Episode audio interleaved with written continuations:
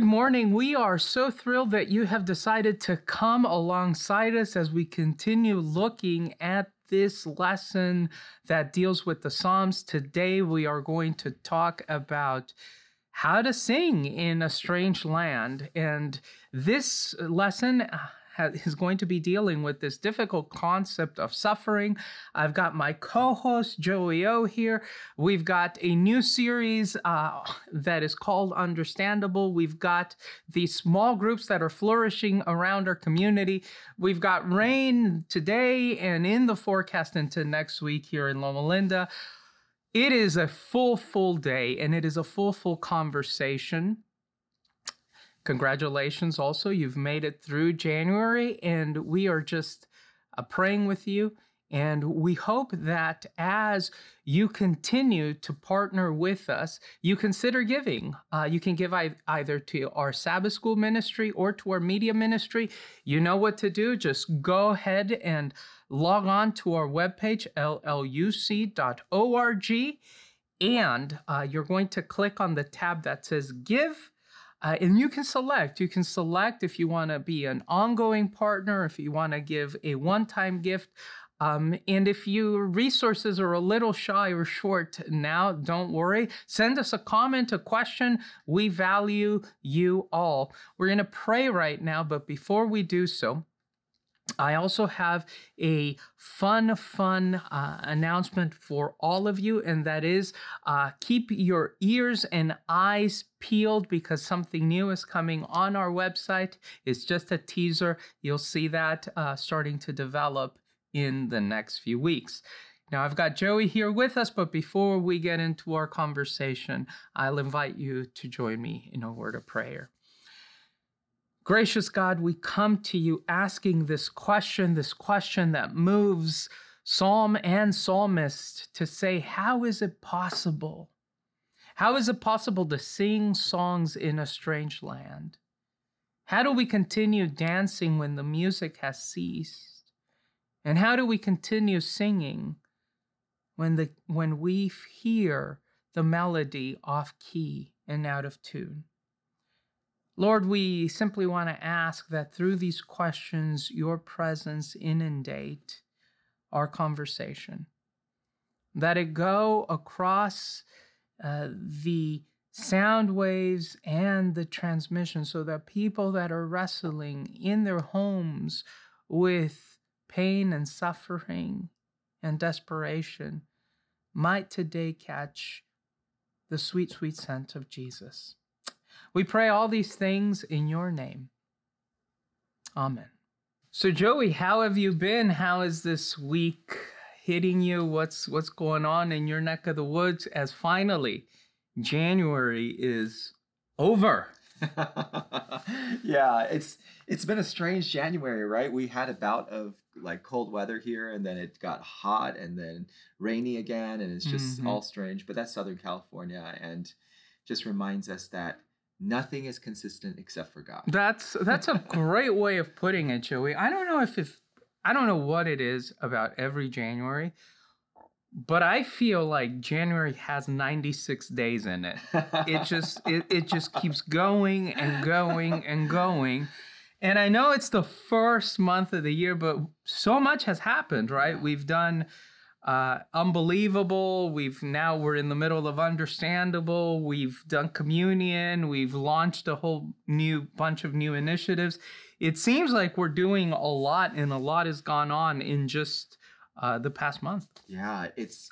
I mean, especially this year with Unbelievables, which was unbelievable. Just a great experience with our community coming together, worshiping God, learning God about God, um, growing together Lo- love to see that happen. And then, yeah, like you said, communion, um, the women's conference that's that's happening. Just so many things mm-hmm. um, that have happened over over the the month of January. Yeah, it's a it's a month full. It's a year full of activities packed into a month. I last Sabbath was incredible. We had worship service, then we had some training, and then the campus was flooded with uh, tweens, um, junior hires, and that was it was interesting. It was interesting to to have them.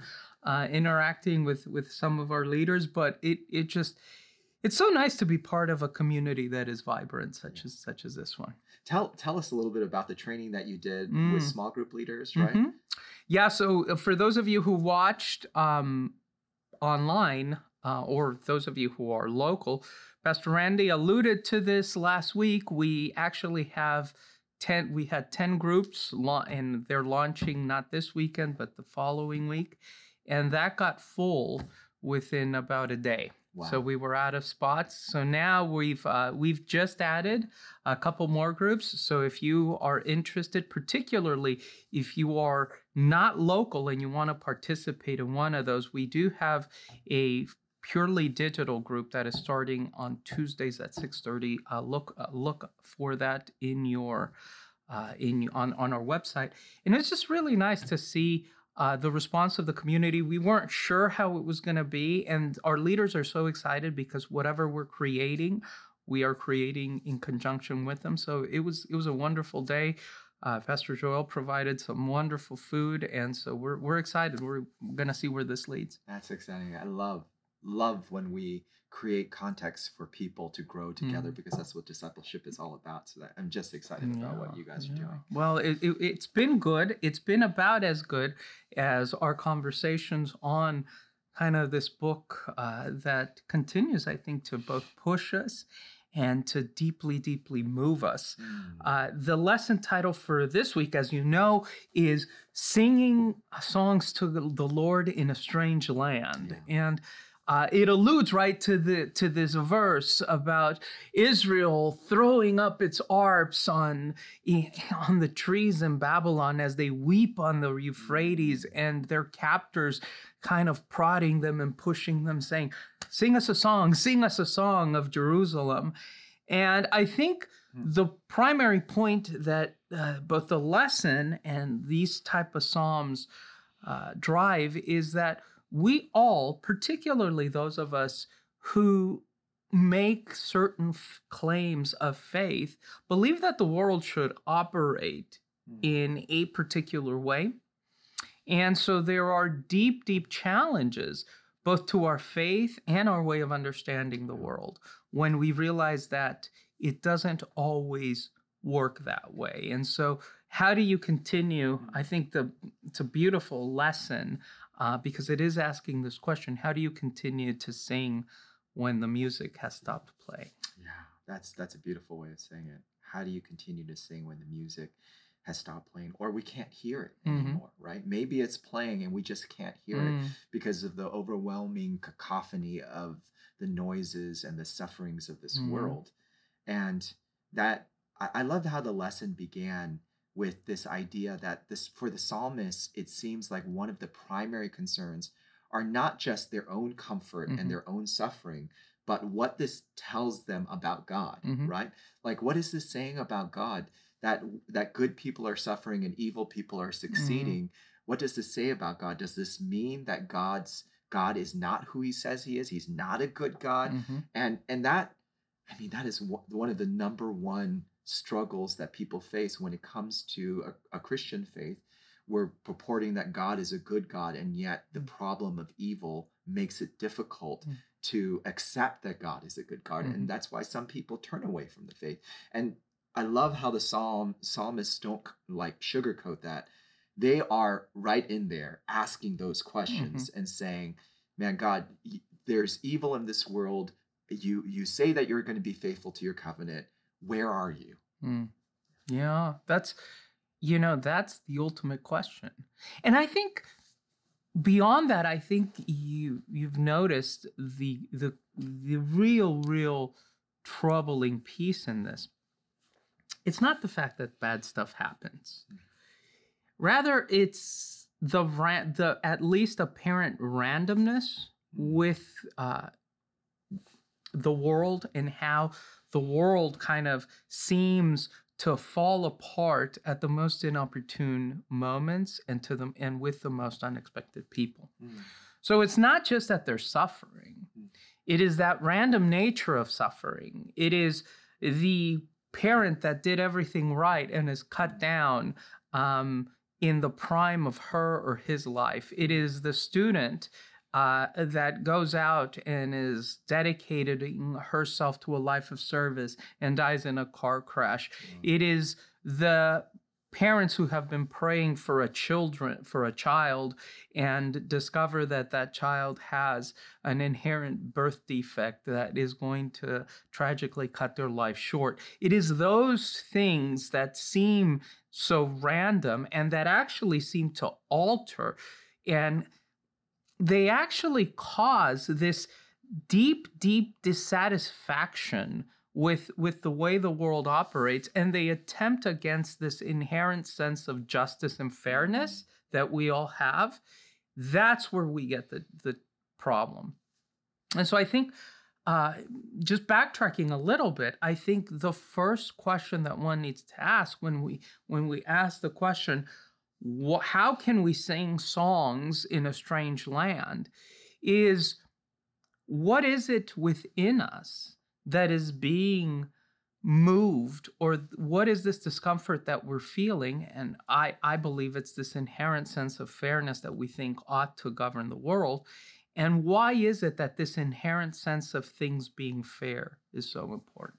Yeah that's that's a great question because when we say that god is good what we're measuring him upon is that sense of mm-hmm. fairness right we're saying god is good and that means that god should respond mm-hmm. in these and these ways and he's not mm-hmm. so what does this say about god but we could also turn that around and ask well what does that say about our concept of good mm-hmm. does that mean that our go- concept of what is good and right and fair need to be shifted mm. or does it mean that there are things that we don't understand that are happening mm. behind the scenes or doesn't mean that God is not good. So mm-hmm. like th- these are the these this these are some of the points that this conversation mm-hmm. revolves around when we see this dichotomy between suffering and a, a good and sovereign God, mm. right? Yeah, absolutely. And I think for me at least and for other people might might see it differently, but for me this inherent sense of fairness, right? A 3-year-old child with no theological training whatsoever and very little understanding of how the world ultimately operates will appeal to this yeah. code of behavior that lies beyond themselves very early on without anyone teaching them or prodding them. It is almost like it is inherently uh, programmed into us. And I think that far from arguing that this is problematic, I think that is deeply, deeply beneficial. Mm. It really starts to have us rethink of the overall picture that we have of human beings. So typically, uh, because of our early Christian church fathers who had a lot of hangups, let's face it, with sin, the uh, the view of human nature was cast kind of in a negative light. That mm-hmm. humans were inherently bad, evil, broken creatures, and that uh, God and and Scripture and faith were these tools to redeem uh, people out of their their broken state. And while I think that is partly right, I I also have to recognize that this appeal to a code of ethics that exists beyond us and that we all kind of notice instinctively speaks to something about us. In other words, perhaps human beings aren't as bad as we are meant uh, to think or as we've grown up believing. And if that's the case, then our discussions of who God is are deeply, deeply important ethically, and that's why they're they're codified in Israel's worship experience. Hmm. Because Israel is saying, hey, if I, as a human being, uh, am appealing to this greater code of ethics, then there has to be someone out there hmm. who's created this code of ethics. And mm-hmm. so I am going to charge this greater being uh, with uh, making sure that this person, that this being is operating within the framework of what what uh, we all agree to be moral and ethical behavior. So it does tell us something about ourselves. It also tells us something about the need to have God uh, beyond having God be powerful or beyond having God be a majestic or creator, it does seem to indicate that the thing we prioritize above all when we're talking about the attributes of God is that God needs to be fair. Mm, yeah. It's not just that he's powerful, but that he's also ethical, right? Mhm. Yeah, and and that that seems to be some of the struggle of some of the psalmists as they're writing their songs, like in Psalm chapter seventy four or Psalms chapter eighty eight. This idea that that God that the reason why the psalmist is struggling with um, God not stepping in is because he does believe firmly that God is sovereign. Mhm. So if God is sovereign, that must mean that the the evil things that are happening in this world, God is either letting them Mhm. happen or he is causing them to Mhm. happen. And so so what's interesting with Psalm 88, he doesn't seem to doubt the sovereignty of God so much as he he doubts he's he's brought to the point of doubting whether God is good Mhm. and he's ethical. And that is troubling to him, right? That's why he says, uh, verse 14, Why, Lord, do you reject me and hide your face from me, right? From my youth, I have suffered and been close to death. I have borne your terrors and am in despair. So he's he's basically implying there that God is bringing him to the point of death. It's God's terrors that are causing this Mhm. because he firmly believes in the sovereignty of God. And that is that is a challenge, right? Like that's that's always the tension is if God is all powerful and all good, why is there suffering in the world? Right. And that is why I think, and it's such a apropos Sabbath to be discussing about this, because if you were with us for first service, um, we won't give the whole sermon away, but you know that part, the primary uh, theme throughout the message was that you need to collapse the distance between your world and the world that scripture was written in. And I think one of the ways in which you collapse that distance that Randy spoke about is you recognize the genre of literature that you're dealing with. Psalms is poetry. And I think it, it's it's very, very treacherous to start building a systematic theology Mm. about the character and the nature of God using first and foremost poetry Mm. uh, because poetry, by its literary nature, uh, has to use simile, has to use hyperbole. So there's a lot of things that are going on literally in in the literary co- uh, construction of the Psalms that we should have in, in consideration. What I think is a good uh, a good starting point, perhaps, to start building the systematic theology as it pertains to the character of God as we understand it, has to do with the level of distress that you're mentioning. Mm-hmm. So the fact that the psalmist is distressed that God being sovereign seems to be amoral or Mhm. perhaps even immoral Mhm. um, is is problematic, and that leads us, I think, to the greatest paradox within within the history of not just Christian theology, uh, but Jewish theology as well, and that is how do you uh, uphold three primary ideas, and how do these ideas interplay with each other? So, how do you have the sovereignty of God, the experience of pointless suffering in the world, or what we might call unjust or unfair suffering in the world. And what do you do with the idea that human beings have free will?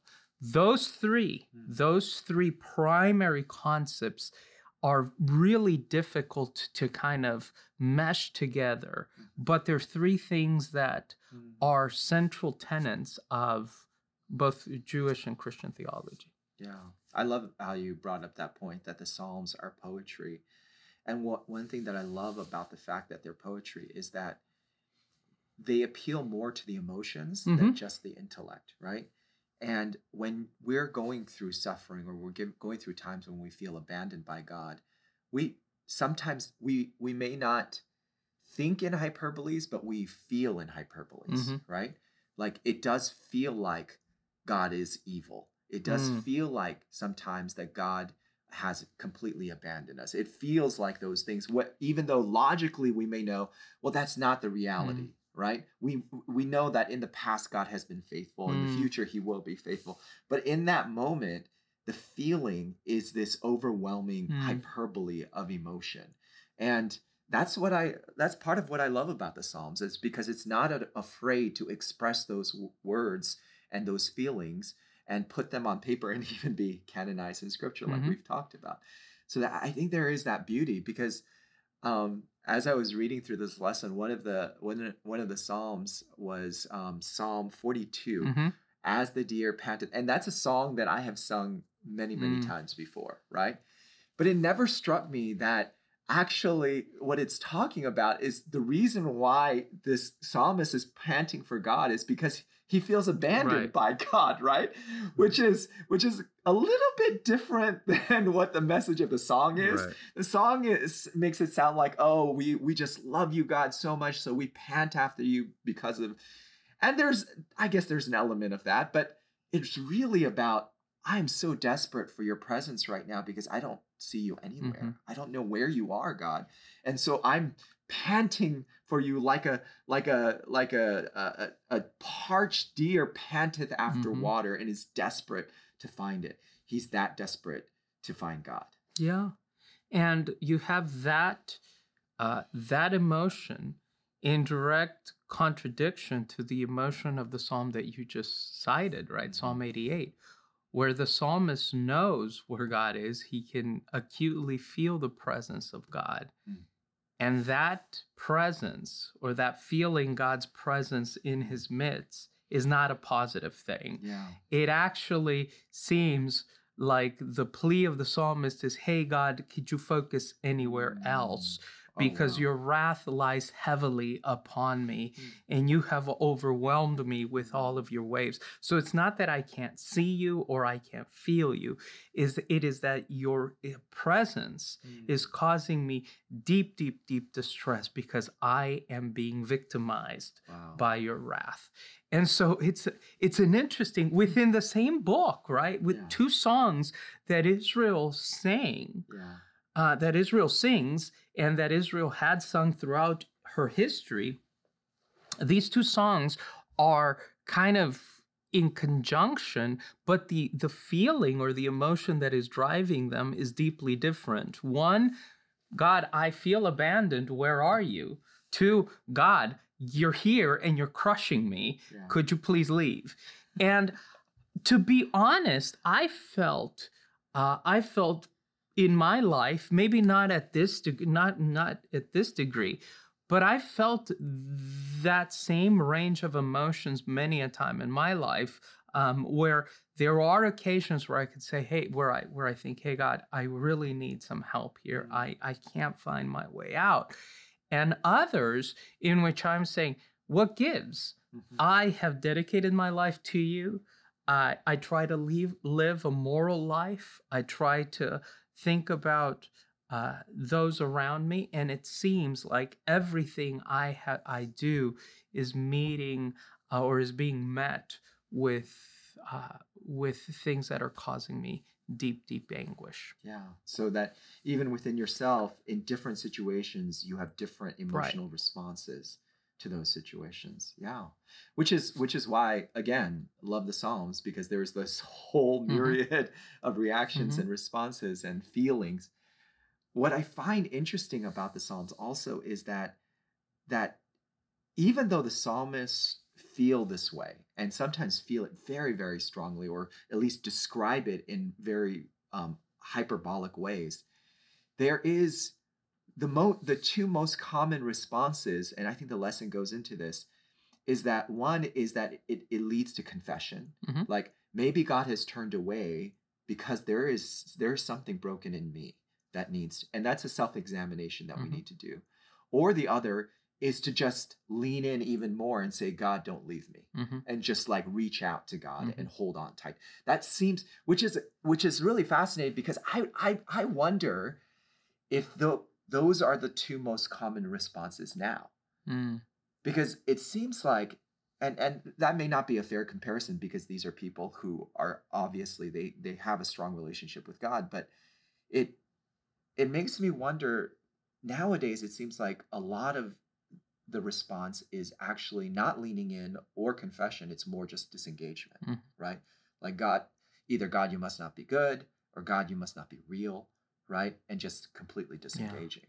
So Mm. it, it, it did make me wonder, like, what's the difference? Why is it that the psalmist, when experiencing some very similar situations that we do now, they respond with either leaning in or confession, and many times we respond with disconnection. Yeah.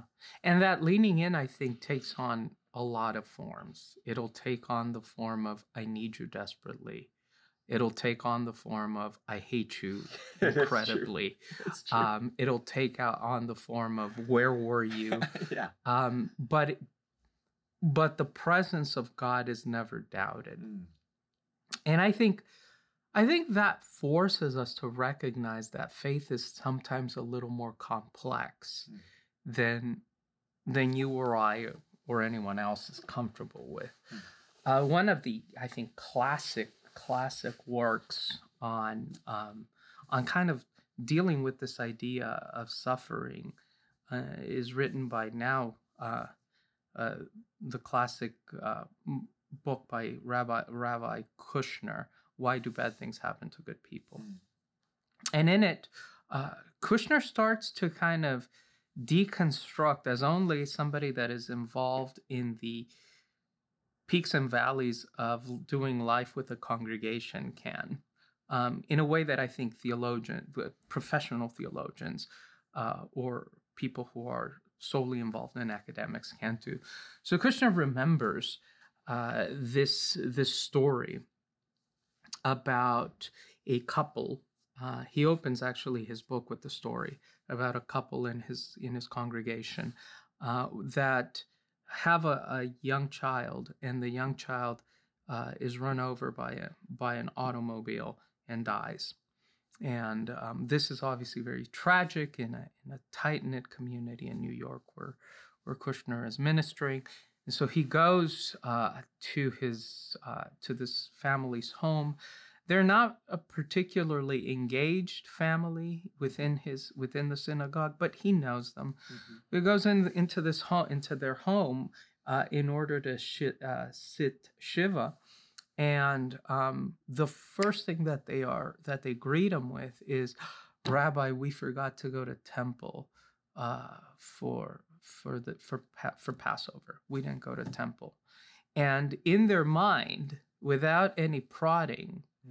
The connection had been made between we did something wrong and God is now punishing us for for it.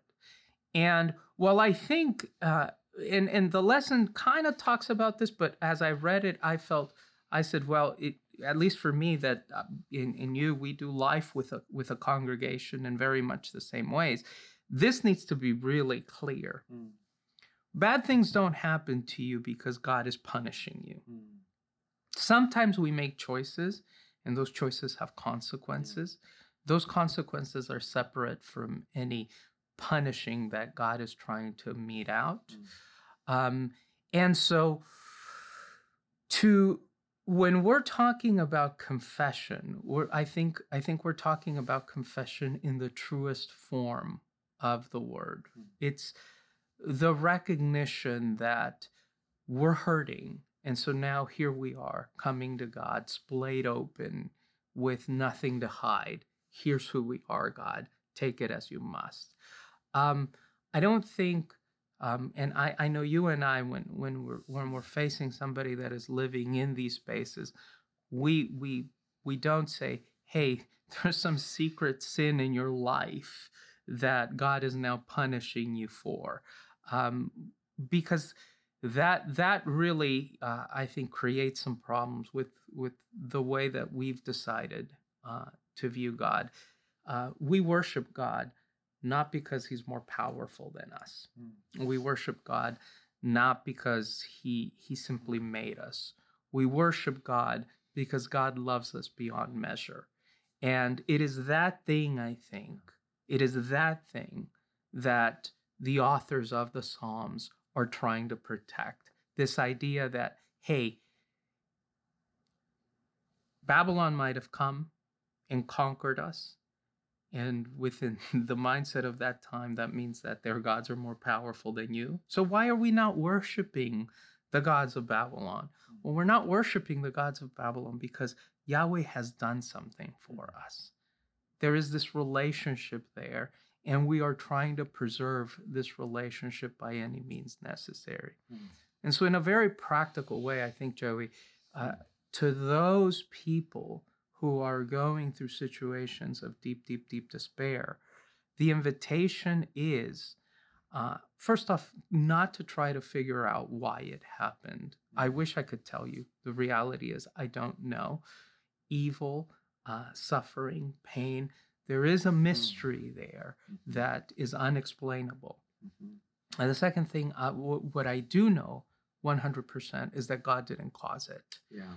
Um, what I also know, though, is that God is uh, gracious enough to hold uh, that place for you to vent and spew anything you have to spew. Mhm. Um, and that's what makes God different than than anyone else. Yeah. Yeah, so much good there. Um, I, I do think it's important to be very clear that um, God, the intent of of or when bad things happen, that it's never a response for us to say, well, God is punishing us for Mhm. this, and that's why this terrible thing. Terrible things happen. We live in a sinful world, Mhm. right? A lot of terrible things happen. But and now to be fair, there are times where the psalmists seem to be in that direction, like, oh, this terrible thing is happening to you, to me, because oh God. But again, that I think I think in those moments it's also important to remember what you said at the beginning that that there is that we tread on difficult waters when we try to make theology based solely on poetry, right? And so there is a lot of emotions there. And so this is at times the psalmist thinking and feeling out loud, Mhm. right? And and those moments it feels like a punishment, and that's what the psalmist is um is expressing. That doesn't mean that it literally is a punishment from God. So that I think that that distinction is important. And also to be fair to the psalmist, the things that they are longing for is not always just a resolution of the suffering, but feeling close to God Mhm. again. And I think that's where some of that confession comes in Mhm. is feeling like maybe there is something in my life that has separated me from Mhm. God, from the presence of God. Not that he's causing me this suffering, but I even in the midst of this suffering, I can't sense his presence. Is there something in the way? And that's where that self-examination does sometimes come in for the psalmist, right? To say, um, I, I want to feel close to you. Now that doesn't mean that it's always that the psalmist is moved, Right. right? Because suffering makes us feel far from God often, right? Like terrible things Mhm. happen. It it creates a veil that we can't see God through. Doesn't mean that God isn't close. It doesn't mean that God doesn't care. And it doesn't necessarily mean that we've moved away from God. But there is sometimes a veil that that's suffering. Mhm. And so it's just it's just interesting that the psalmist their whole intent, whether it's by confession or by reaching out to God, or even shouting in anger at God, their whole intent is to break through Mm. that veil. Mhm. They don't want that veil there anymore. Mhm. And that's their longing and their passion. And and that comes through in the Psalms. What's also interesting, eh, what you said at the end about how the answers don't always come. We don't always know why these terrible things happen. And so sometimes being so desperate to find out why actually is counterproductive to the process of healing. Yeah. And what's interesting about the Psalms, like one of the Psalms that were in the eh, eh, one of the Psalms that was quoted in the lesson was Psalm 77, is that there is a resolution at the end of Psalm 77, but there is no answer. Right.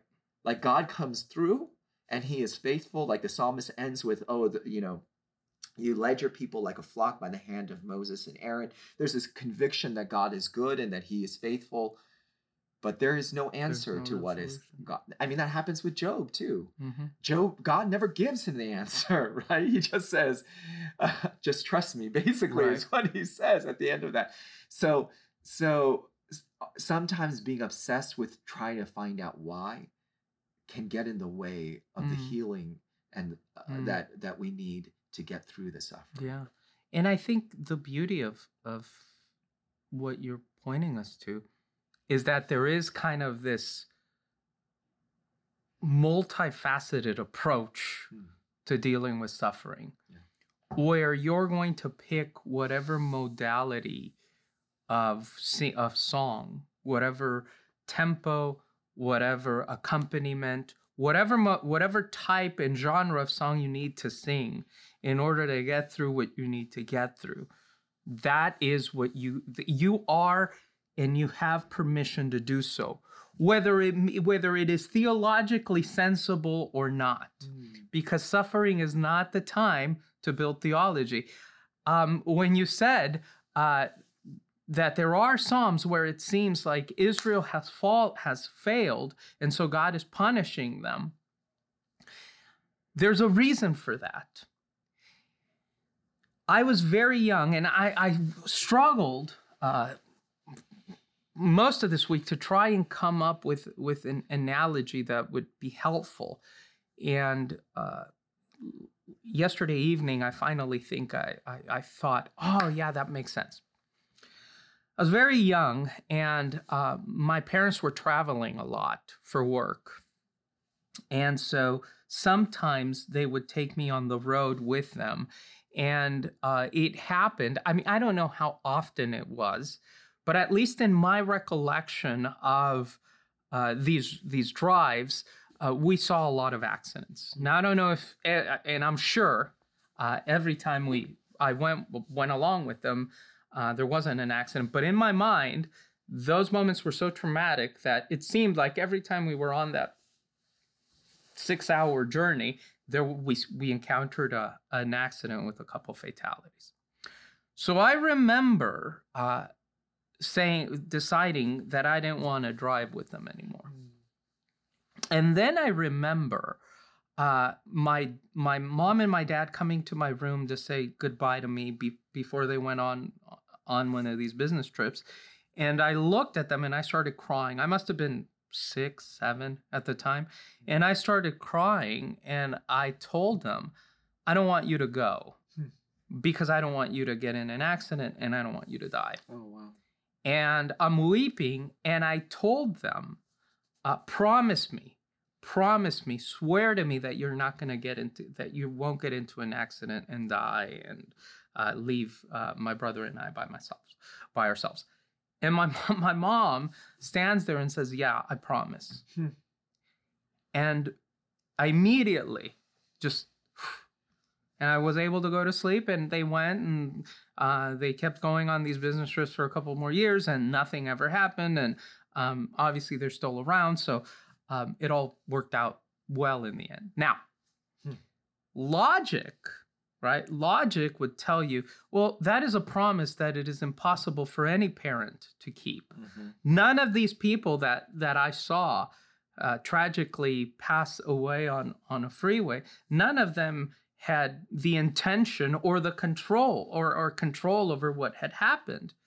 But at that moment, my six year old self in agony needed to believe that someone was in control. Wow. That's what I yearn for the most. Much like traumatized Israel, uh, as their temple has been burnt to the ground and their whole national identity is collapsing, they need to believe that someone is in control. Mm. So notice that theology, Hmm. good theology at least, Wow. always takes the back seat to what we need as emotional creatures. And God is able to say, I'm going to allow you to build some pretty wonky theology about me. And I'm going to allow you to say some pretty weird stuff about me, such as, you failed, that's why I'm going to punish you. I'm going to allow that because I know that emotionally, what you need more than anything else at this point is to believe that someone is in control. So just think about what that God is willing for our benefit sometimes to be the villain in the story. Wow. I'm gonna need a moment to process that. That's uh wow. Yeah, I mean, it, it does sound like God in that God does God does even at times um, put put His reputation on the Mhm. line in order to do what is best for us, right? Um, and so it does seem to answer some of those questions, like why does God allow? Like why doesn't God like speak up against some of these? like weird theologies as the way that you put it strange theologies that people had about him strange conceptions that people had about him said no that is not right that's not who i am i mean eventually he seems to do it Right. right when when jesus comes and it he he had there's a sort of reset of of who god is and Mhm. um, and just building and reflecting on that experience over the years um, through the writings of Paul and the disciples of Jesus and all of that, we get a diff uh, a a fuller theology of who God is. But that's fascinating, yeah. Mm. That God sometimes allows people to think about Him negatively because that's what they need emotionally to get through a difficult Mm. And I think that switch that you're talking about comes with maturation, Mhm. right? It comes with spiritual growth, uh, insight, and maturation. Obviously, now, um, when my parents go on, on on a drive and on a long road trip, I don't go into the room and say, "Hey, promise me that you're not going to get into a car accident." I go into the room and I say, "I love you." And should you get into a car accident, a tragic car accident, I have the tools Mm. to make sense of life without you, of my life without you. Mm. But that's taken a whole 30 some odd year journey as I've grown and I've understand and I've developed resiliency and I've done all these all these things where I can now say where I can now look back at myself at 6 and say, well that was that was probably not true in the in the sense that they could promise something to me and they knew it. Mhm. but it- wow wasn't that merciful that they were allowed to fit into whatever picture uh, i needed at that point. And so i think um, i think there is something there is something biological that occurs to us or that occurs with us when uh, when trauma triggers Mm. and there is uh, looking a little bit at uh, the science of trauma there is kind of this regression Mm. and um, that's why I think it's it's really important to allow people to say whatever they need to say Mm. in the moment of trauma, and that sometimes is really scary Mhm. because you know if you've ever been at the bedside or uh, or at a gravesite uh, where there something traumatic that you can't explain has happened, uh, and pe- you'll hear people say stuff that is every bit as strange as uh, this idea that hey, I did something wrong, God's going to punish me. Um, and a lot of those, a lot of times, we we immediately pop up with don't Mm. don't say that Mhm. don't speak that way um, it, looks like the psalms is saying no no no speak that way because that's what you need there will be a time for reflection and spiritual maturation and introspection and all these other things but at that moment Mm. the most important thing is to stop the bleeding Mm. um, and so this is what God does. God says, okay, we need to stop the bleeding. Just speak. Speak and reflection and thoughtfulness can come later. Wow. No, it's so true what you said about how in in traumatic moments that there is a regression that happens, right? Um, even when it's sometimes when it's sadness or mourning or loss, other times when it's even anger, Mhm. right? I mean, I'm sure that all of us have said things in the moment of anger that reflecting back, we're like, no, that wasn't true. Mhm. That's not, that's not. But in that moment, it feels Mhm. so true.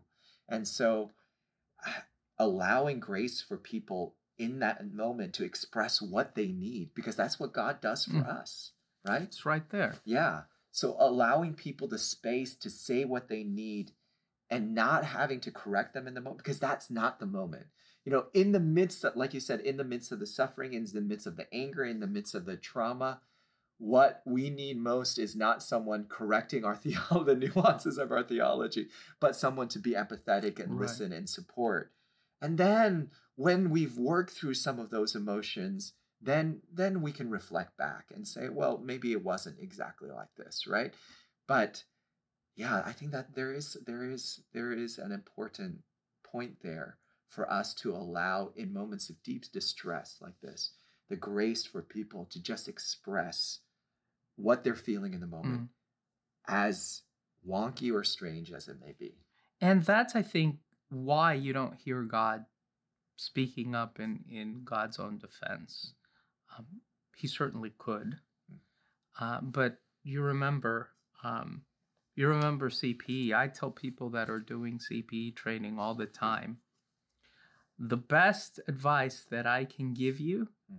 is to be quiet when you enter that That's so room good. and that's what, what some of your preceptors like the really good cpe pre- preceptors do they'll say okay you you walk into that room you're there to be quiet you're there kind of, Mm. a, of as a receptacle of people's anger Mm. grief questions uh, doubt you are there uh, to be quiet and to be a receptacle and it seems like before we had any actual uh, literature on trauma or on grief or on suffering or on grief recovery, God was the original CPE preceptor saying, I'm going to walk into this room yeah and I'm going to allow you to say whatever you need to say. Mm. And at in that moment, I am going to be silent. Now, that doesn't mean that God is always silent, right? The beauty is that at some point in the story, both of the psalmist, of scripture, and of us, God has spoken, Mhm. and uh, he's spoken very loudly at Calvary. Yeah. I mean, but we see that that God does that for Elijah Mhm. when Elijah rails at God. He does that for Job. Mm-hmm. He's quiet for most of Job, but he does eventually speak Mhm. up. So maybe the question of um, when we ask the question, "Where is God?" Maybe part of the the answer is that He's listening. hmm. God is listening. What a great way to finish. Where is God? You y'all write that down because that is a pearl of wisdom. Where is God? Well, God is listening. Joey, pray for us. Our good and gracious God, oh, the grace that you show us as we examine the Psalms, it reminds us over and over how truly gracious you are, that you would be willing to be misunderstood, that you would be willing to put your reputation on the line so that so that we can get our emotions out, get our feelings out, um, get what we need in that moment. That you do that for us over and over and over again throughout the the, the days of earthly history. You have done that from from the first sin in in the Garden of Eden all the way up to today and into the future. Lord, thank you for that. And help us also to be those listening receptacles of emotions as well as our prayer in Jesus' name. Amen. And amen. We'll see you next week.